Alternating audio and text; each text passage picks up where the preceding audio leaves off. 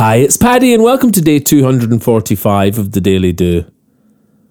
We can't take happy with us, but we can learn what makes us so. Your happiness is here and now in today's contented glow. A chef doesn't make a cake and then hoard all that she's made. It's the knowledge of how she made it that she carries forward in today. Knowing how we find contentment is the true power that we can own, not things or places, even people sometimes, that time will force us to let go.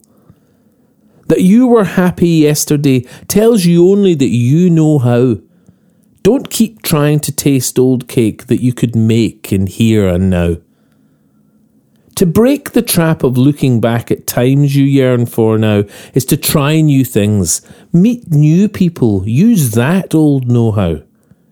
It's not just who or what you did in yesterday, it's that you were doing things at all that you can do in today. The gateway to your passion is to taste and keep on tasting. You have no idea what dormant talents lie in you, just waiting, or friends that you're about to meet new horizons to be explored. We don't have to live in yesterday, nor have to close its door. On the stepping stones of life, the ones you've walked on disappear. Your destiny is forward, even if the next stone isn't clear. And if it seems that one stone's missing, it's time to take a leap.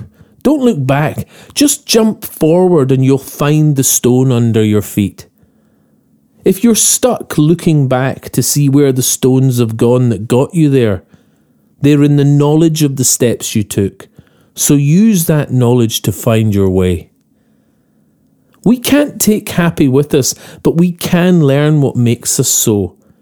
Your happiness is here and now in today's contented glow. Knowing how to make a cake is better than one slice. Take all that you know right now and move forward with your life. If you enjoy the Daily Do, please share it with your friends. Tell them they can get it on Apple Podcasts, iTunes, Spotify, Castbox, and Podbean.